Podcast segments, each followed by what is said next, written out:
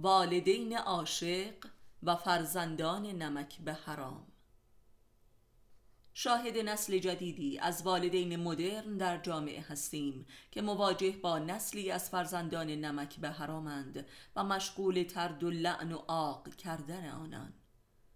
والدین عاشق و سینه چاکی که تمام عمرشان کار کرده و جان کندند و به پای فرزندانشان پول افشاندند تا خوشبختشان کنند و اینک شاهد دختران روسبی صفت و دیوانه و قسی القلب و پسران تبهکار و معتادند که برای مرگ والدین روز شماری می کنند تا ما بقیه ما یملک والدین را ببلند تا بالاخره سعادتمند شوند.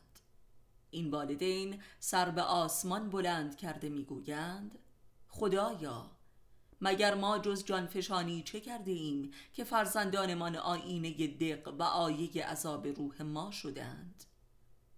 بنده با اجازه خداوند اندک پاسخی به این والدین عزیز دارم. والدین عزیز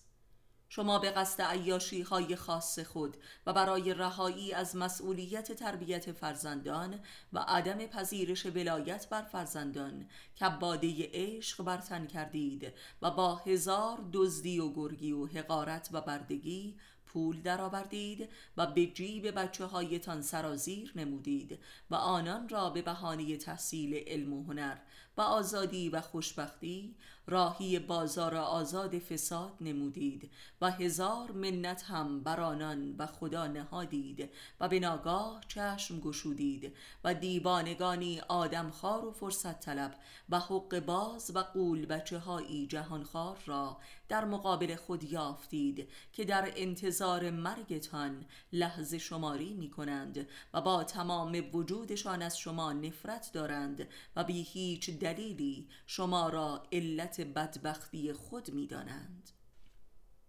آنان مأمور انتقام از شما هستند و همچون خاری در چشمان و استخوانی در گلویتان میمانند تا شما را به هوش آورند که چه دروغی گفته اید و چه نمایش فریب کارگانه ای از عشق و ایثار به پا نموده اید